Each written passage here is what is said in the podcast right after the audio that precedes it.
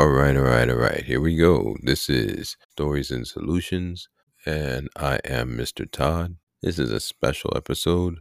I know that the month of mental health is in May, but I think every month is mental health because we all have problems with our health. I thought I'd speak on it, and I'd put in some personal things maybe here and there that you can connect with, and hopefully it'll help someone. So this is the 1 o'clock in the morning show. I am Mr. Todd, Stories and Solutions, and here we go. All right, so this week's episode, I just thought I'd talk about something because I'm kind of by myself this week, and I was really thinking about things that I just keep seeing over and over again, and it's mental health. I just felt like I should give my 2 cents, I guess. I work mental health. I've been working in mental health for 23 years. And some of you that don't know may say, oh, I thought you do music. Somebody might say, oh, I thought you do poetry or whatever it is. I thought you had a t-shirt. Yeah, I do a lot of things. But my job, I guess, my career has been working with people with severely emotionally disturbed situations, which goes all the way across the board.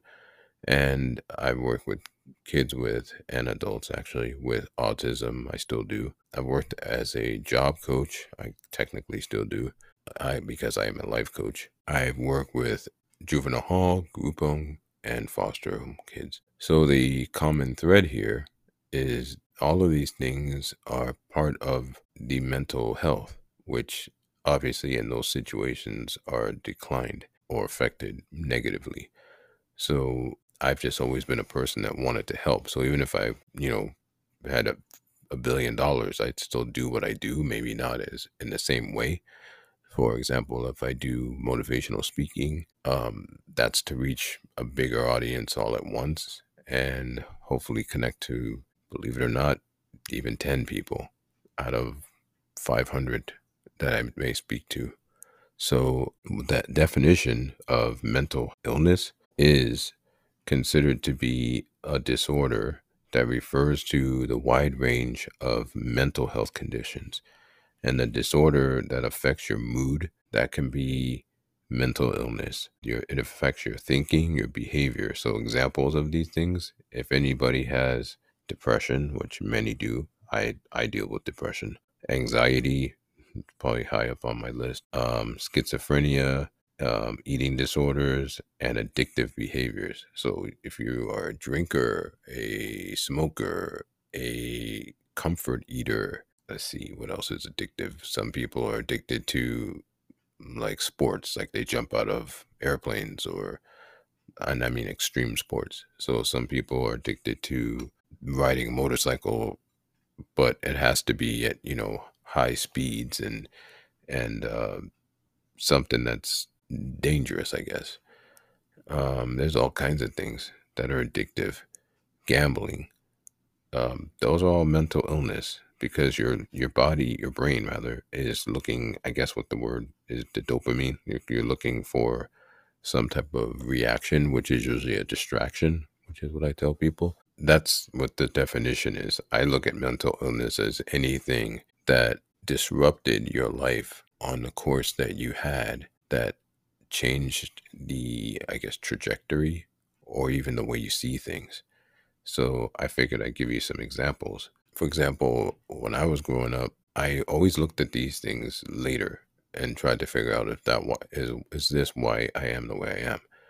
And for example, my dad, when I was 5, he was gone, right? So I don't remember, I would say probably about 10, 11 years old, close to maybe 10. Well, I saw him when I was 9 for my birthday, but that was for a day or two. And then after that, I didn't see him again for another year. But this was not just not see, I didn't talk to him. So one of the things that I seen as consistent in my life at that time when I was younger, you tend to think that the person is gone because they don't want to be around you. And as kids, you tend to think oh, well, my dad or my mom, if your mom left, whatever, that they're still alive, but they are not actively in your life. We tend to think that it's because of the child. Like, the child thinks, what did I do wrong?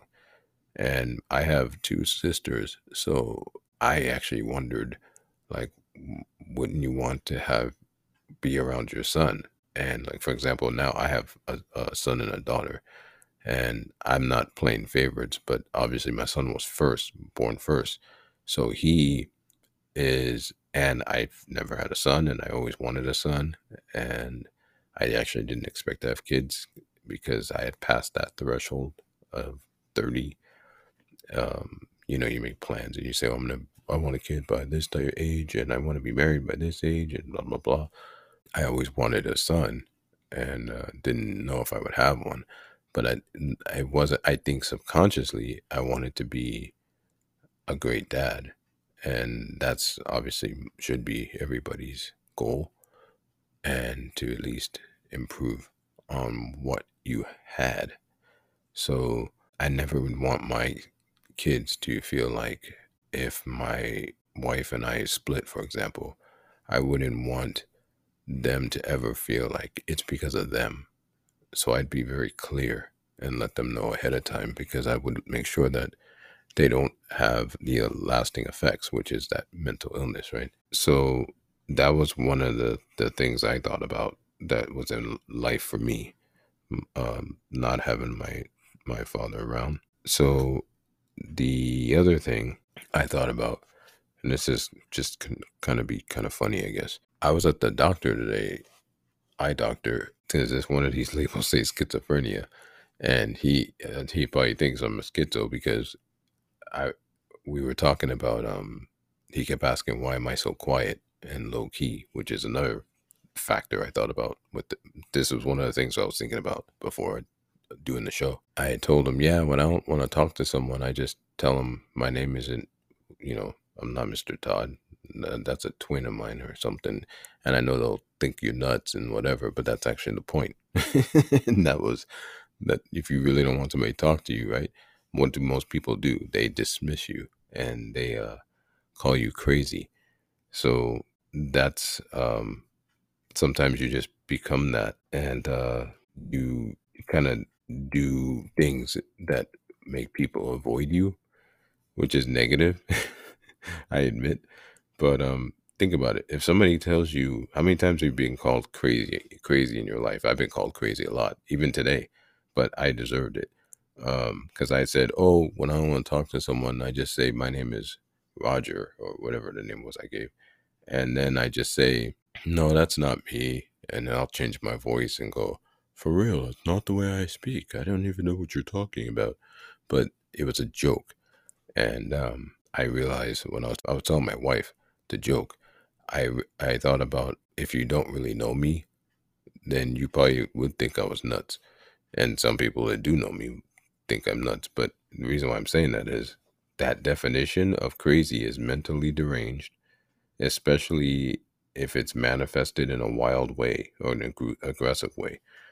But another way of calling somebody crazy is extremely enthusiastic. Like, I'm crazy about this girl, right? So you really like that girl or guy or whatever you like. But pretty much it means extreme, right? And then you say, but mentally something's wrong with you. That's what they call you. And it's kind of dismissive. It makes you not relevant. It makes you like, that dude's crazy or that girl's crazy. So then you shouldn't be messing with crazy, right? So then therefore that person, even if they're not crazy, you just made them have a disorder because they are now in a box. And that's kind of one of the thoughts I had on this whole subject of how we treat each other. And we say things like, man, you're nuts or whatever. And if you don't really know what that other person feels about themselves, you might be saying something that really does dig deep, because we all have things that are inside of us that we don't necessarily want to show, and show people that there's a weakness maybe, or there's a doubt in ourselves. So you might have hit the nail on the head without knowing it. And I know for a fact, when I was in high school, people bullied me. So when you say certain things, like I have a family, I guess, would it be family friend? Well, whatever. I've known them forever. one day, I won't say any names, one day one of them called me a freak, and I didn't realize it until maybe 10 minutes later when I was standing outside by myself, that I walked away because I was hurt. And I think it was that PTSD, which is, you know, post-traumatic stress disorder, which is a mental illness, that you have that because it affected you that way, right? And it's because when I was younger, I was called a freak. And it was mainly because, well, I shouldn't say why. I don't really know why, because I wasn't the one calling me that. But I know that in high school, like, for example, I dressed like Michael Jackson, where I wore like high waters or calm floods. But it was really because my pants didn't fit. But then I had white socks, you know, but I did like Michael Jackson. I still do. But that wasn't necessarily the only reason why I dressed that way. So, you know, if I was able to do something different, like some people can cross their eyes or their tongue can touch their nose, and then to say somebody called you a freak, if this is consistent, you start to wonder if that's, or you start calling yourself that or believing that, you know, and now you are given a illness. So without sounding like an encyclopedia, I just thought that maybe someone else out there is thinking, I didn't ever think about it like that. Because that's kind of how it happened to me. When I started helping kids, I started looking at my life and thinking like, wow, when I was this age, I didn't know shit. And not just I didn't know it, I didn't have anyone in my corner. I didn't really have, like I said, I didn't grow up with my dad around me so a lot. So, and it wasn't, when he was around, it wasn't like he talked to me. Like my mom was at work, or I have two sisters. I'm the youngest one. They might say I was a spoiled one, but I'm talking about being able to talk to someone. It's a lot easier to talk to someone, your peer group, I guess. And most of the time, you're not gonna talk to your sister because they're older than me. Most of the time, you don't talk to your mom. Although I talked to my mom, but I used to call my friend's mother, that who I'm still close to this day from high school and before. They were like another mom, and I don't mean it in a diminishing my mom. I'm saying in the sense of I couldn't talk to my mom, so I was able to talk to them. And it wasn't because my mom wouldn't listen to me. It was I didn't want to tell her anything, or I really didn't feel she could handle that. So, you know, if somebody was bullying you or whatever it may be, I would love to hear what anyone has to say, their thoughts or, you know, opinions, feedback, whatever on this. And I'm going to take a quick little break, come back. This is Stories and Solutions. We are talking about mental health. I am Mr. Todd.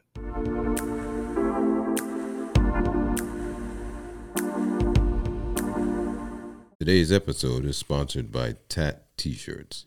Conversation clothing to make you think. Tat, tatt-teeshirts.com, or on the gram at tat, tatt_TEE shirts.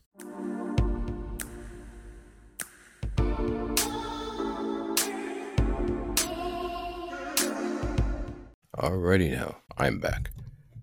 I am Mr. Todd. This is Stories and Solutions. I was talking about mental health. So mental health is including your emotional, psychological, and social well-being.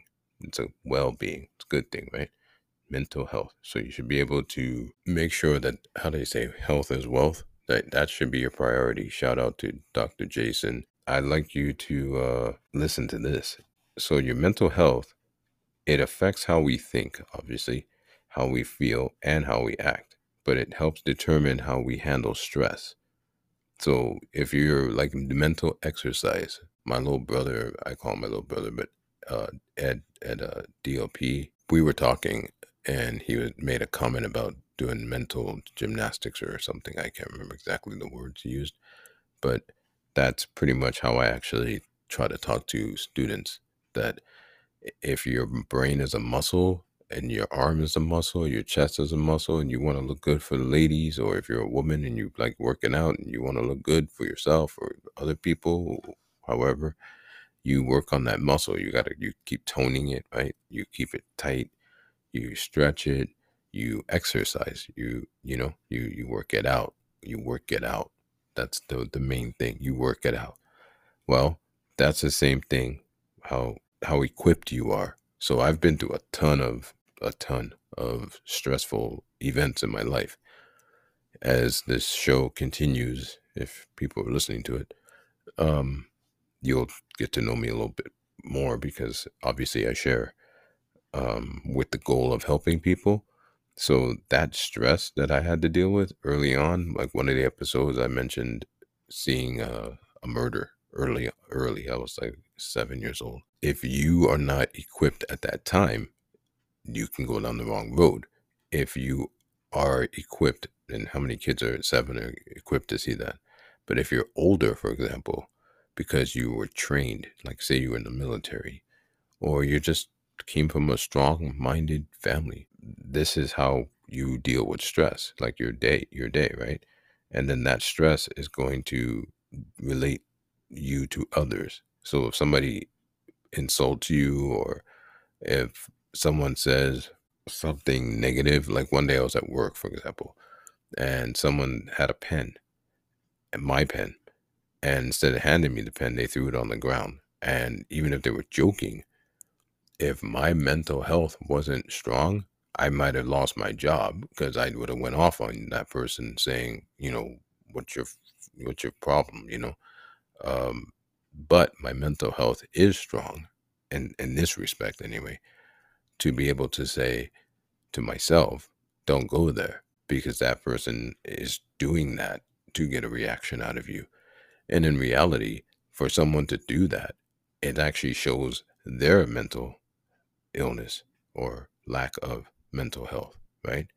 So I try to teach people that I work with for life coaching, or the kids that I'm with that are emotional disturbance, I try to show them the mental exercise. This mental health, it's important, because like at every stage of your life, from childhood to when you're a teenager to adulthood, you have to learn how to deal with others and make healthy choices and how to handle stress. And that's when you bring in things like meditation or breathing or walking and exercising. Again, exercising your brain, reading. There's all kinds of ways. There's just so many ways to do it. But we have to be strong enough to want to do it and have the will. A lot of times we don't. And there's nothing wrong with you. It's just that's the effects of something, right? Something happened. So here's a question that I had was, can depression in the womb cause depression in the child? And part of me thought of that because my mom used to tell me all these stories about when she was pregnant, and I don't know if it was all of us or me. I really don't remember. But the point is that if she said her and my dad were going through it or whatever, and there's depression, right? Or they split up or whatever it may be. If you're pregnant, it doesn't have to be my mom. It could be anybody. How many people are pregnant and their mate is hitting them, or they're pregnant and, the person isn't really mature enough to be happy about having the miracle of a child coming into this world to bless you. And instead they look at it as a burden, right? And then they start mentally or verbally abusing the woman. So she has sadness, depression, right? Anxiety. And I always thought, because I'm a very spiritual type of person, and I mean by energy, I'm not talking about like typical stuff. I'm just talking just raw energy. We all are, but whoever believes it is what you are, right? So I believe that energy, like if somebody is in the elevator with you and they're like super tense, you don't have to know them. You can be blindfolded. And if you're in tune to yourself, you can feel that tenseness. So That's what I mean by energy. My neighbor downstairs, she's, I don't say names just because, but she's one of the people that I know that are her I guess her job or whatever you want to call it. She is into positivity. Like she coaches, I guess, through positive platform. So she doesn't like, even if you talk about something negative, it's like, get that away from me. Now that's a whole nother episode, because I think it's impossible. I think we all have to have negative and positive. Without the negative, you can't get to the positive, right?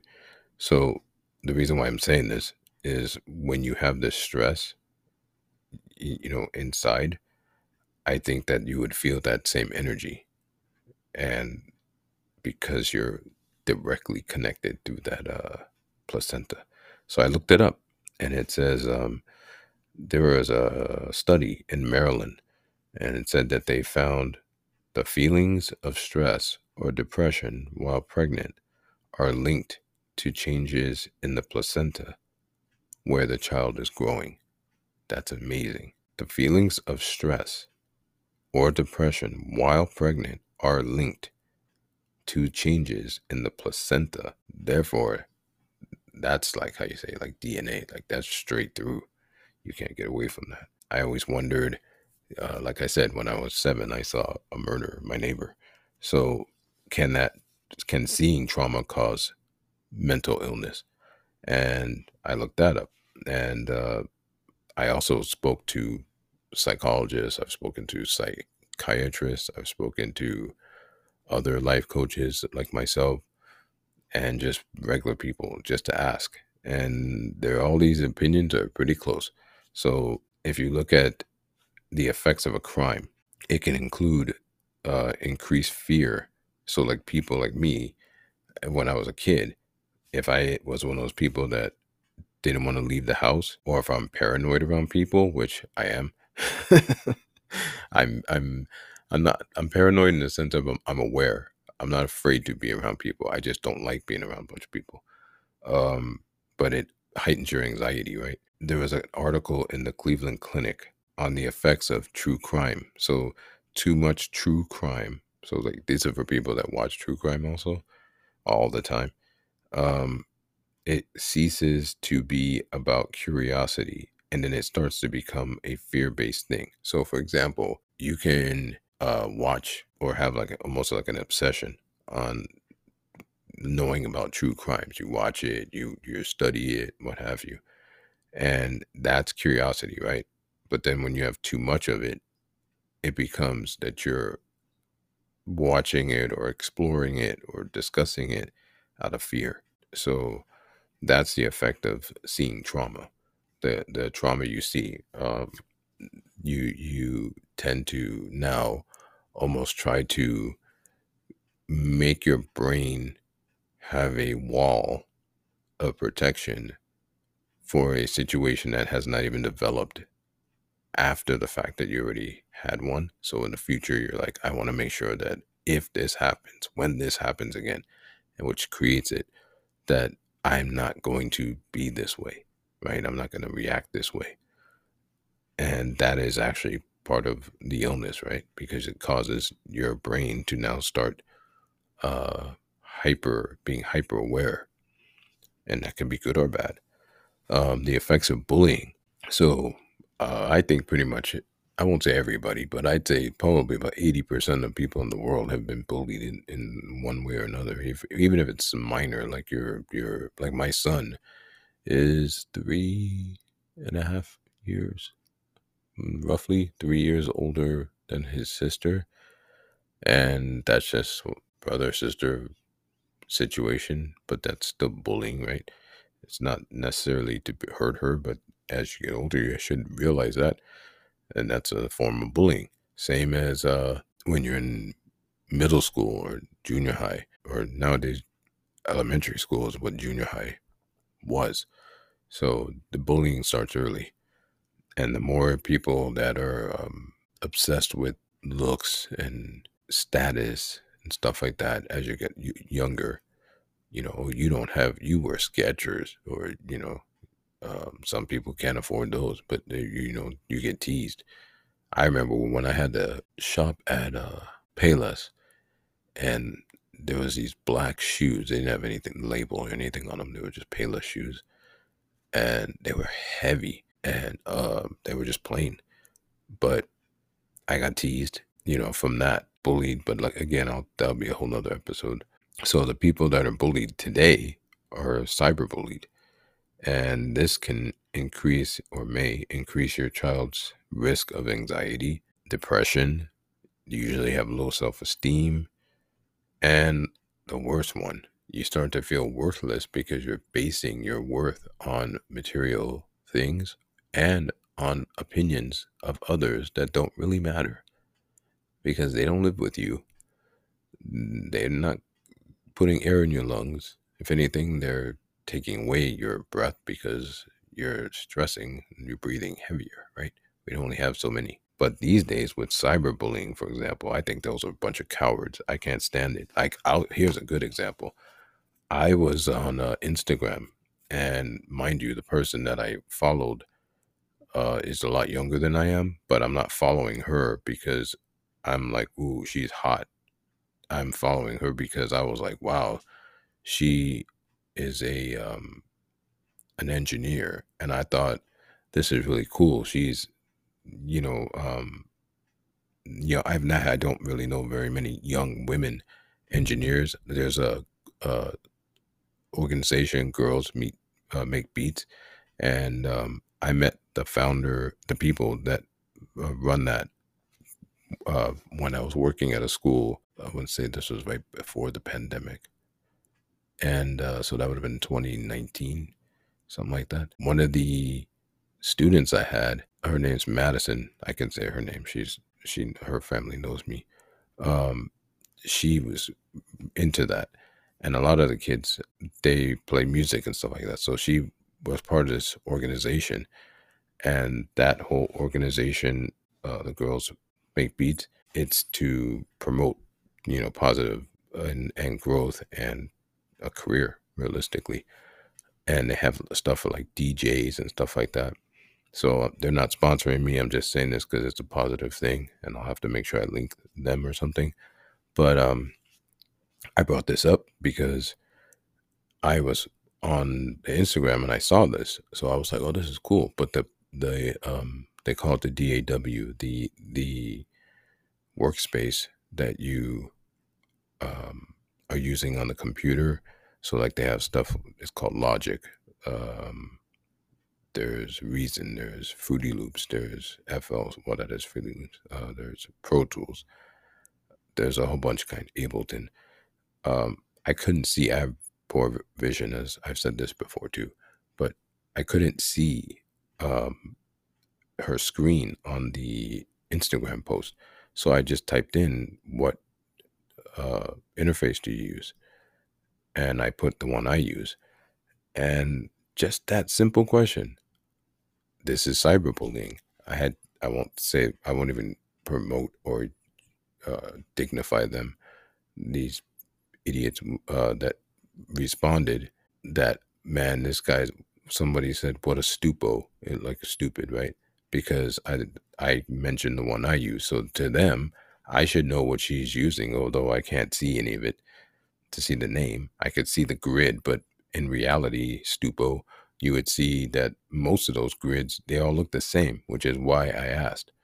I was just curious because she also used a very similar keyboard that I use. It's like MPK, but mine's a MPK 49. So I had wrote that in there, and I was just curious. I didn't even expect an answer. I just was curious. And then another person put, what is this fool blind? Somebody else put, that I was stupid. Oh, and then someone else put, if I really did music, then I would know. So to me, I could respond intelligently, again, mental exercise, and say, well, think about it, genius. If you're so smart and so good, why are you on this thing typing to somebody you don't know about a conversation you weren't involved in? Which makes you the stupo, because nobody cares about you. At least I don't.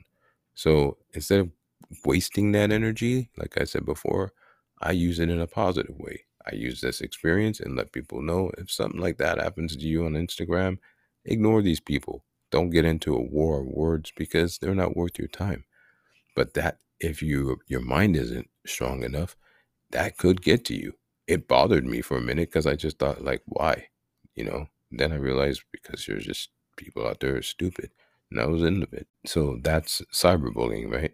And that behavior, it changes because you end up avoiding talking to people. You end up avoiding socializing with people.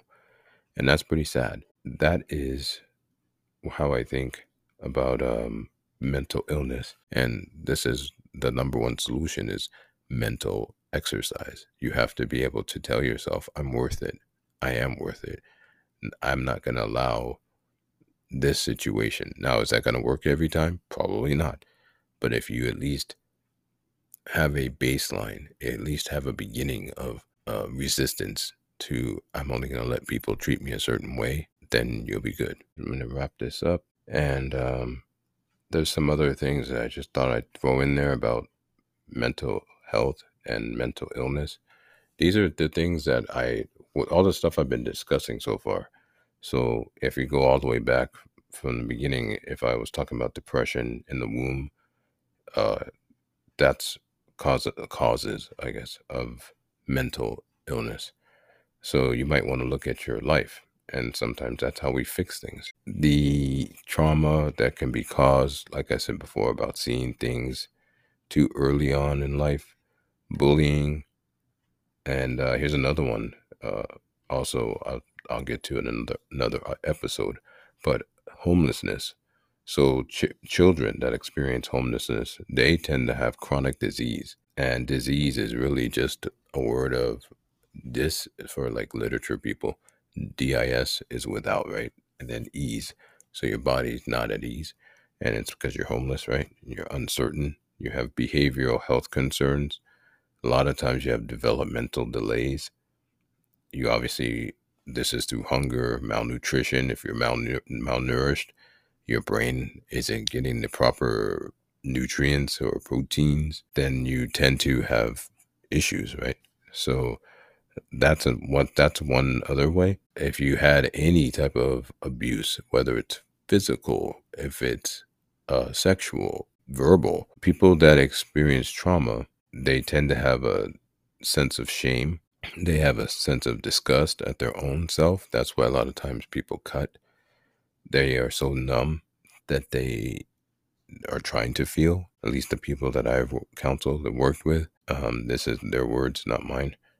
And because you're like crawling in your own skin, right? And then you have addictive, compulsive behaviors, which I mentioned earlier. And that's part of the tools of trauma victims. So this is how they tolerate the shame, or they tolerate experiences. They have addictive things. So some people use drugs, some people drink, some people smoke, some people eat, some cut, some burn, some tattoo themselves. There's a whole bunch of things. But compulsive sexuality, if you were sexually abused, you might have a compulsive sexuality and a logical coping strategy, right, to deal with the trauma. Some people disassociate and they break apart from who they are. That's why I made the joke earlier about I was at my eye doctor and I told him that, yeah, when I don't want to talk to people, I just say, oh, I'm not Todd. And yeah, I didn't think about, technically I don't really care, but I didn't think about, like, this person might say, well, this dude's kind of weird, right? But you're disassociating. And it was a joke, obviously, and you have shame. That shame tends to go into like self-esteem. And here's a good example. If you are an adult and you have excess weight, right? So it says here, the weight has 55% higher risk of developing depression over your lifetime compared to people that did not struggle with obesity.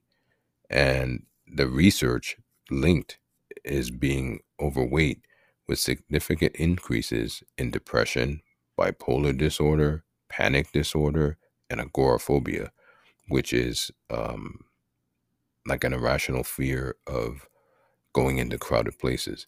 I don't have a rational fear because I don't freak out that much. I mean, yeah, sometimes I need to be medicated to go into, like, we were just at Universal Studios the other day. That was for my son's birthday. So I tolerate it, right?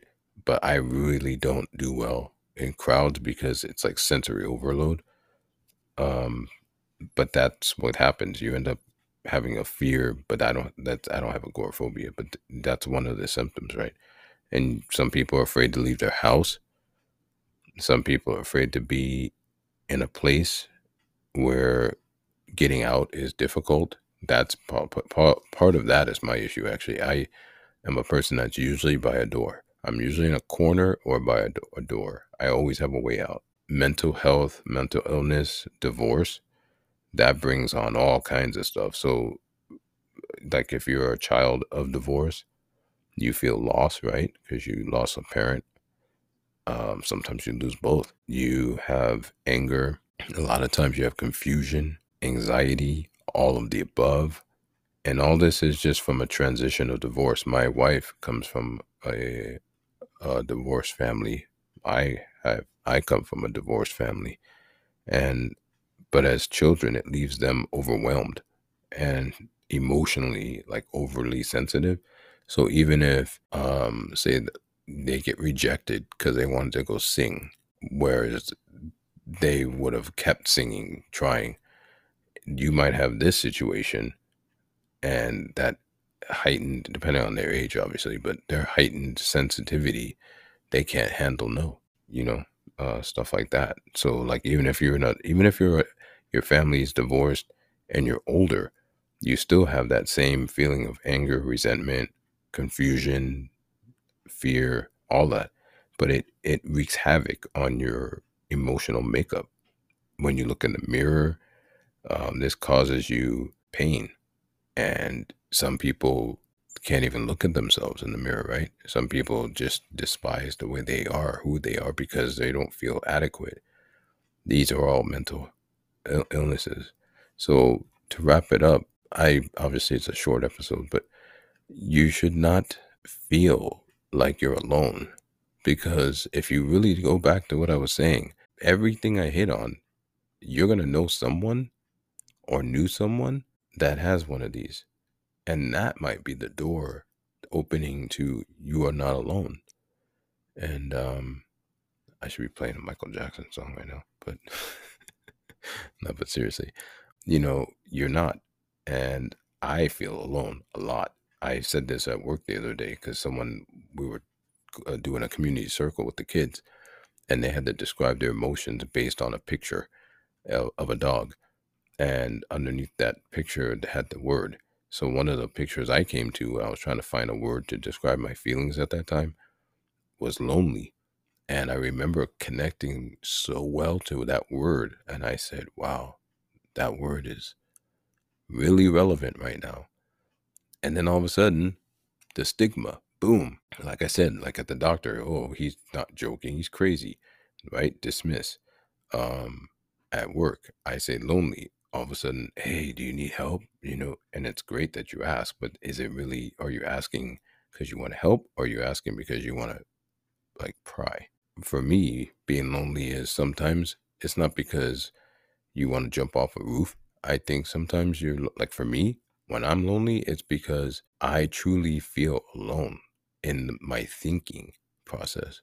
To be called a freak is because I feel alone because people don't understand me. I'm very misunderstood most of the time, but I'm very direct. I don't really pull punches, but I don't have malice. I don't say things to hurt people. I'm trying to say something so that I don't hurt you. But all these factors are things that you should think about, and you can get on the road to trying to help yourself. And, you know, even when we find people like codependency, we find people that are alike. You start hanging out with them because you both are damaged, right? Then you end up being codependent, another illness, because you don't know how to deal alone. So that's what I'm trying to get to. You don't have to be alone, but you should be able to know that you are strong enough to get through. And if you don't think you are, then you lean on people that care. So I hope this helped somebody. And if it did, or if you have something else to say, go on Stories and Solutions and email me or DM me, whichever you choose. So until next time, I'm Mr. Todd. This is Stories and Solutions. Thank you, and be easy.